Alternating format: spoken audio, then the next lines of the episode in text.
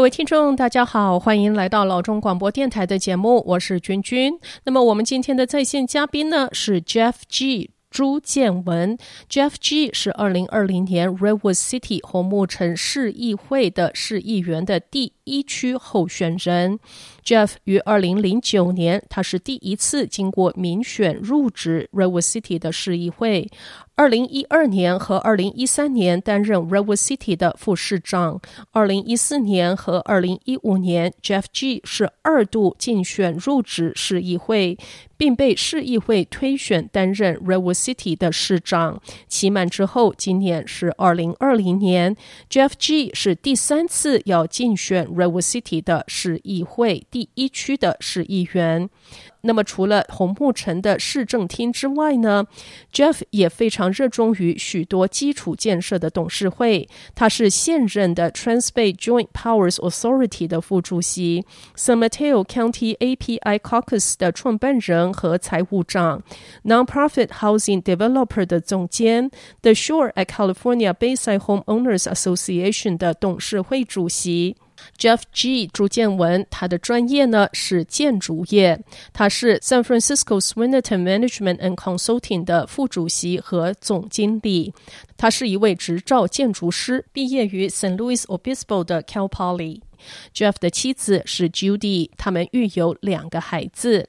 那么我们今天的节目呢，就邀请 Jeff 来表述一下他二零二零年竞选 rev City 市议会第一区市议员的证件。Jeff，welcome to the program. Thank you, Jane. Thank you very much for having me today. Yeah, it's so exciting to hear that you're running for Redwood City City Council again, uh, the year of 2020. I truly admire your courage because um, it's very, very tough. I mean, for all the elected officials to have to deal with this level of challenges for your community is truly courageous. I really, really congratulate you and uh, admire your um, tenacity there. So, uh, to get this program started, I think it's a good idea for you to talk to the audience a little bit about the voting structure of Redwood City District 1. Uh, where is that at, and what are the unique geographic and community uh, characteristics of this district? Jane, thank you very much. So, since I stepped away from council in 2018, one of the biggest changes that has happened in Redwood City is the city has moved to district elections. As you mentioned in the introduction, I was first elected in 2009 and then reelected in 2013. In both of those elections, they were at large elections, meaning mm-hmm. that I had to run citywide. But due to a um, threatened lawsuit with the Voting Rights Act of California, uh, where at large elections were determined to um, minority groups at risk and at underrepresentation, Redwood City moved to district elections. Mm-hmm. So Redwood City has seven council members, and they each have um, now there are seven districts that will represent the city council moving forward. 好，那我开始呢是请 Jeff 先介绍一下 Redwood City 新的地区性的投票结构和第一区市议员代表的地理范围。那么他说呢，Redwood City 有七个市议员的席位。那么以前呢是叫做 at large，也就是说七位市议员是整体性的在代表整个 Redwood City 的居民。那么近两年来呢，因为种种的因素，那其中一项呢是少数和代表性不足的市民。缺乏在市府的声音，那么 Redwood City 现在的投票结构呢是被改为分区性的，那么一共是有七个选区。District One is Redwood Shores. And Redwood Shores is a unique area in that it is not physically connected to Redwood City. Right. It's actually connected to Belmont and San Carlos. Mm-hmm. Um, it is a large district. It's got about a little over 10,000 residents based on the 2010 census, but it probably has the highest percentage of Asians and Asian Pacific Islanders in Redwood City.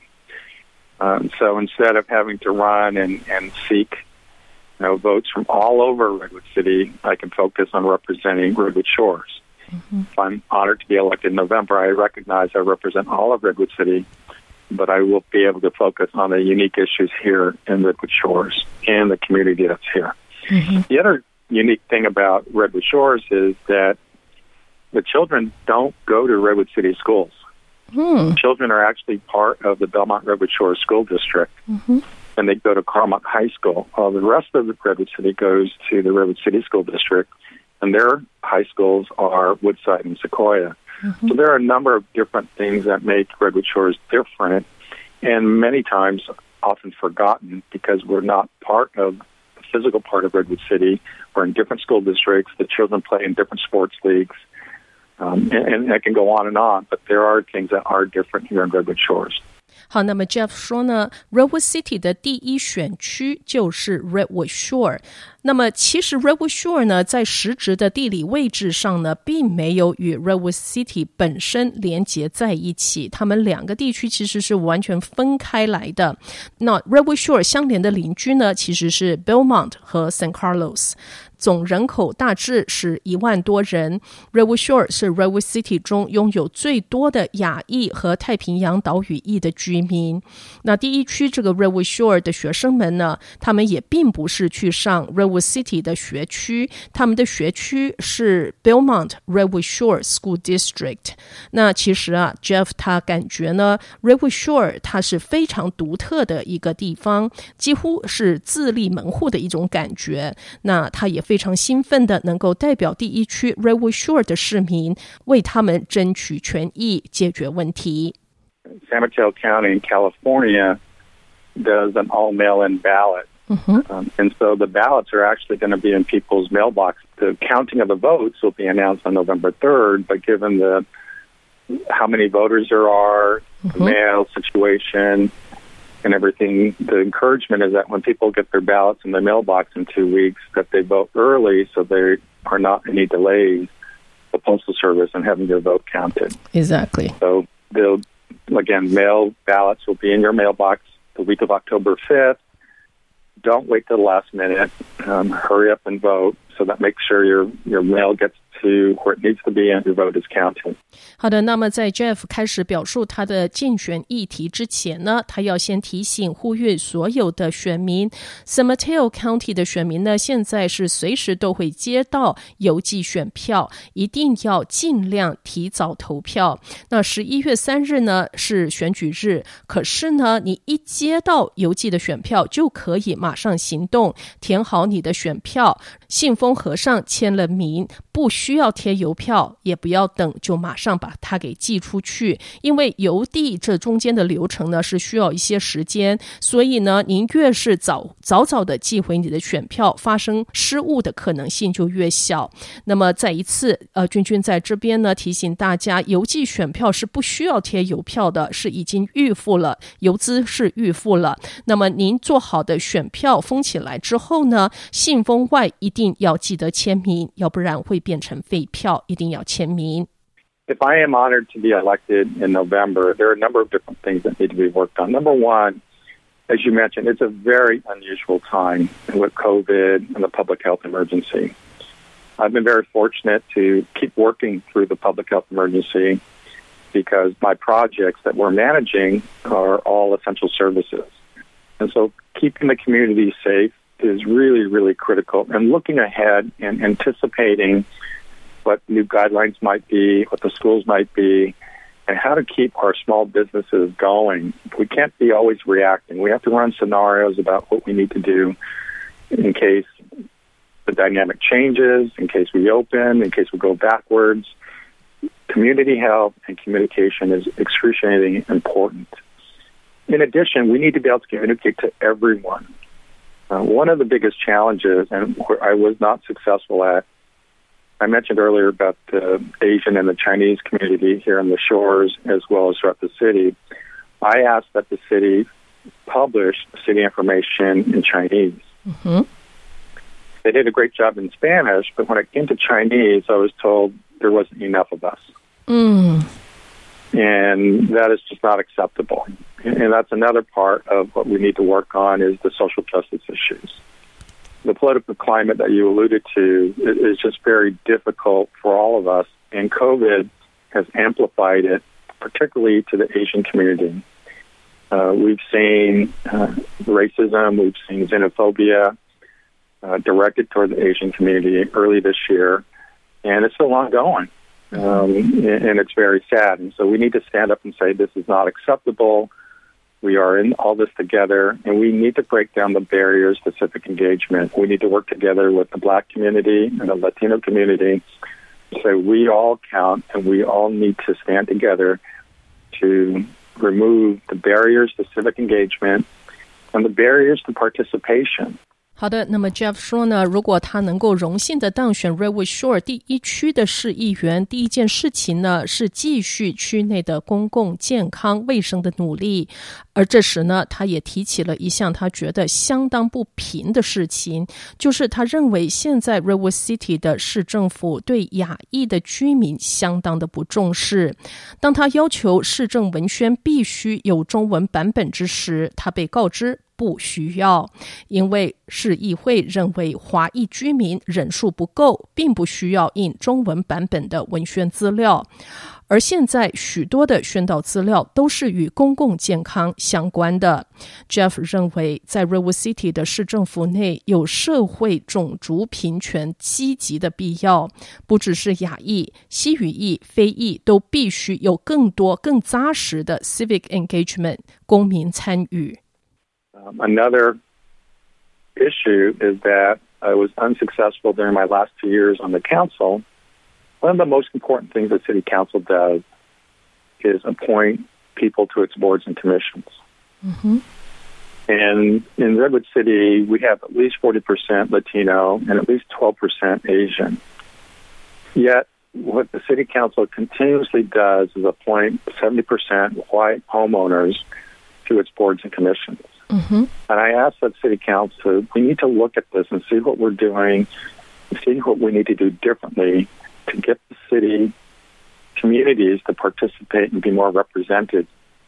And the majority of the council said, we don't want to know, we don't care, just bring us somebody we can vote for. Mm. We need to work harder on that to make sure that everyone is represented and everyone has an equal chance. 那另一件事情，在 Jeff 上届的任期中呢，他不成功的一项提倡，就是将多元化族裔性代表带入城市的多项 boards and commissions。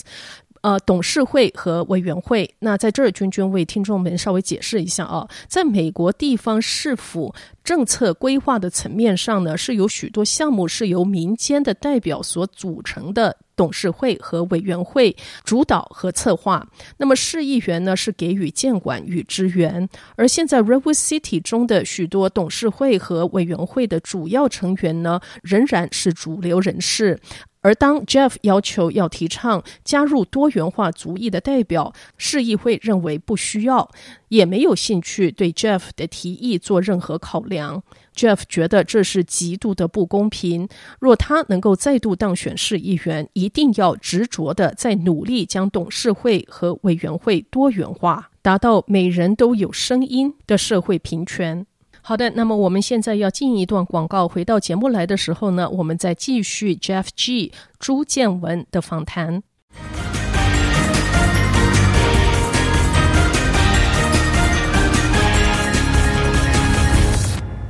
非常高兴回到节目来，这里是老中广播电台，我是君君。那么我们今天的在线嘉宾呢是 Jeff G 朱建文，Jeff G 是二零二零年 Redwood City 红木城城市市议员的第一区候选人。那么我们接下来呢要让他跟我们表述一下他对 housing，也就是住房的问题。Another thing is housing. Um, COVID has emphasized um, the need for more housing of all levels affordable housing, uh, supportive housing, transitional housing. And uh, I've been very fortunate to be able to work on a number of housing projects throughout the shelter in place, mm-hmm. uh, from workforce housing in the San Francisco Tenderloin to senior housing in San Jose. I have a 100% affordable senior housing project in the East Bay, and I'm very proud that we're able to help um, a project that's in construction in South San Francisco right now. It's 100 units of condominiums. 20% are going to be sold below market, uh, built with predominantly union labor. And all these projects that I have mentioned, there are no public taxpayer dollars involved. In my role on the nonprofit housing developer, we have 5,000 units of affordable housing already built with on-site services and another 1,200 in construction or in design. Again, affordable housing and transitional and supportive housing. And we're trying to find a way to build our capacity to do 4,000 more units in the next five years. So that that's just really, really important. 好的，那么在住房的这方面呢，Jeff 表示，在 COVID 的期间，居民的住所需求凸显的紧急，可负担性的、过渡性的、移动性的都十分需要。他说呢，他在居家令的期间一直在许多住房方案上不断的工作。那么其中呢，是包括 San Francisco Tenderloin 区的劳工住房、San Jose 的老人住房、东湾的老人住房、South San Francisco 有一百个单位。位的 condominium，那其中百分之二十为低于市价的可负担性房。那这些呢，他经手以及参与的方案是完全不依靠税金的。他参加的 Non-profit Housing Developer 已经盖了五千个单位的可负担房，另外有一万两千个单位是在建筑中或者是规划中。那么 Non-profit Housing Developer 在未来的五年中还要再向四千个可负担性或者是过渡性的住所的目标继续进行。Then the last thing is economic recovery, because I don't think any of us really understand economic consequences of COVID. I think we're all going to be surprised in the next six months how hard and how deep the economic recovery is going to take. And what we need to do is get our big infrastructure projects like 101 and Woodside Road ready to be able to pursue and be competitive for federal stimulus grants. Regardless who's elected in November, there will be stimulus grants targeting infrastructure projects that are shovel ready. And unfortunately, Redwood City does not have any major projects that are shovel ready. So we need to focus really hard to get things like 101 Woodside, Holly 101, Bayfront Canal, these big infrastructure projects, even the levees in Redwood Shores, get them ready to compete for federal stimulus dollars so that we can get construction going and put people back to work create good jobs and, and get the economy uh, just surging again so it's going to take a long time uh, in the future. 好的，那么 Jeff 的最后一项竞选议题呢是经济复苏。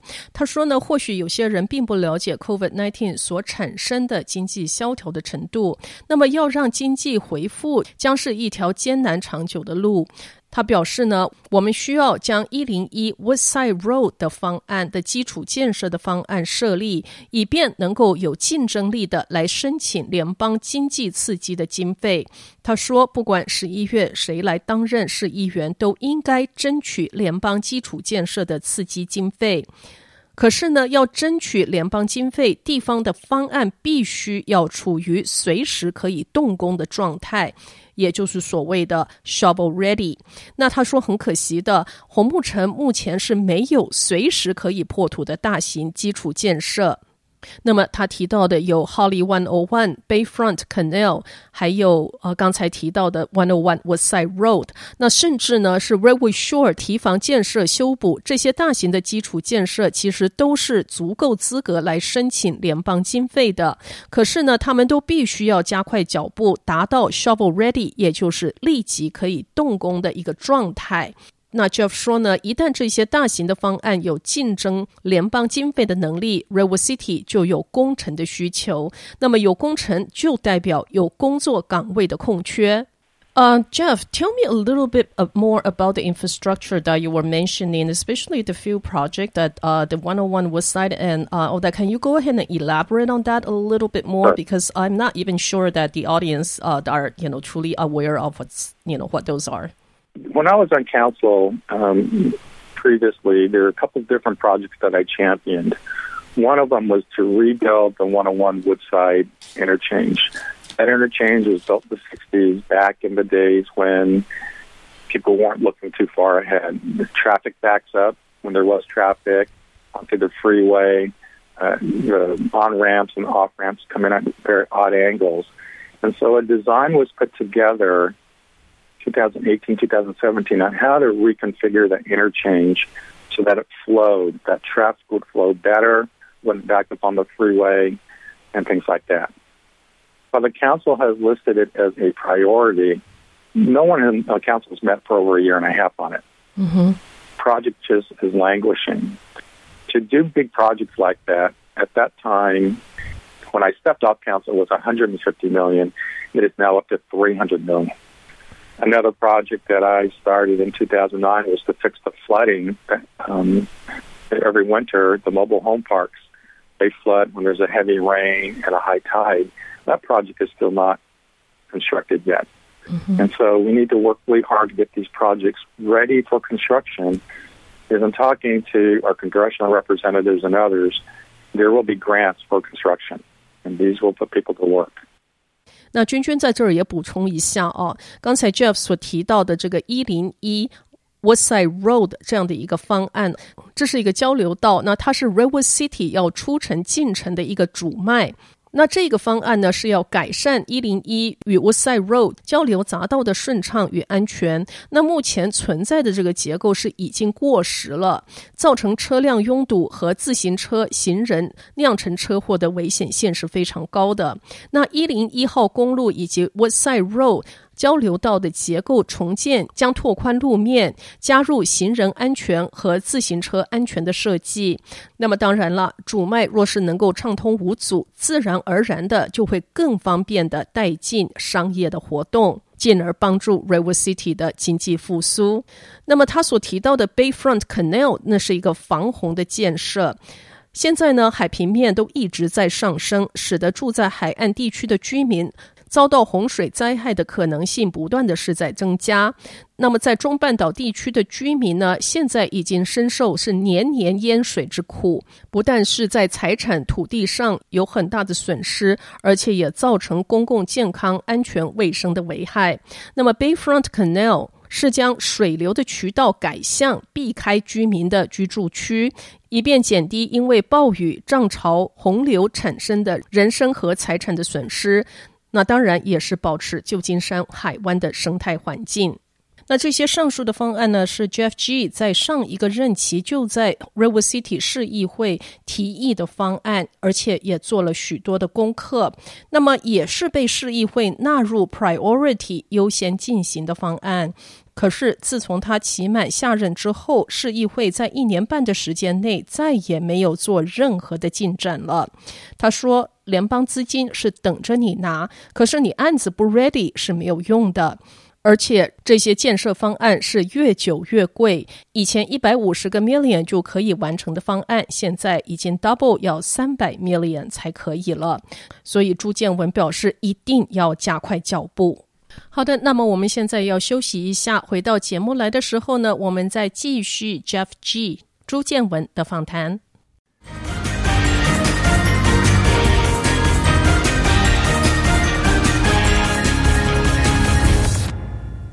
欢迎回到节目来，这里是老中广播电台，我是君君。那么节目的最后一段呢，就让 Jeff Gee 来跟我们说说有关 Redwood Shore 的堤防。I mean, Redwood Shores was created back in the late 60s um, and is surrounded by levees to make mm-hmm. sure that the bay stays on the bay side and the houses stay dry. Mm-hmm. Um, FEMA, which publishes the flood maps every decade or so, update their flood maps. And so back in 2009 and 10, the levees were raised to move Redwood Shores off the FEMA flood map. That's really important because if homes and properties are identified to be in a FEMA flood zone, mm-hmm. every resident, every property owner needs to purchase flood insurance. Right. And that can amount to several hundred dollars a year. FEMA has published new flood maps and Redwood Shores is in a flood zone. However, at the moment, Redwood Shores is in what FEMA calls a seclusion area, which means we do not have to pay flood insurance at the moment. There's no expiration date to that, but we do know it will not go on forever, particularly with sea level rise. So we need to start work now to see what we can do to raise the levees to move Redwood Shores off the FEMA flood zone maps so that we don't have to pay hundreds of dollars every year for flood insurance. My guess is that we may have two or three years to uh, do our design and engineering work, seek funding, and, and then get the improvements made. Um, maybe by 2022, maybe by 2023. Foster City did a similar thing with their bond measure last year to raise the levies around Foster City. Um, Redwood City and Redwood Shores need to do something similar because this doesn't only affect Redwood Shores, but it also affects downtown Redwood City. Redwood City downtown is part of the FEMA flood zone, and, and they are right now. Some of the property owners are paying flood insurance, and it's affecting building design in the sense that they're not allowed to build basement parking garages anymore because of the flood zone designation. 好的，那么 Jeff 说呢，Redwood Shores 是六零年代晚期建造的海埔新生地，那它的周围呢是建有堤防，防止海水淹入民宅。FEMA Federal Emergency Management Administration 是将它归纳入洪水区，但是在二零零九年、二零一零年，Redwood Shores 的堤防是加高了。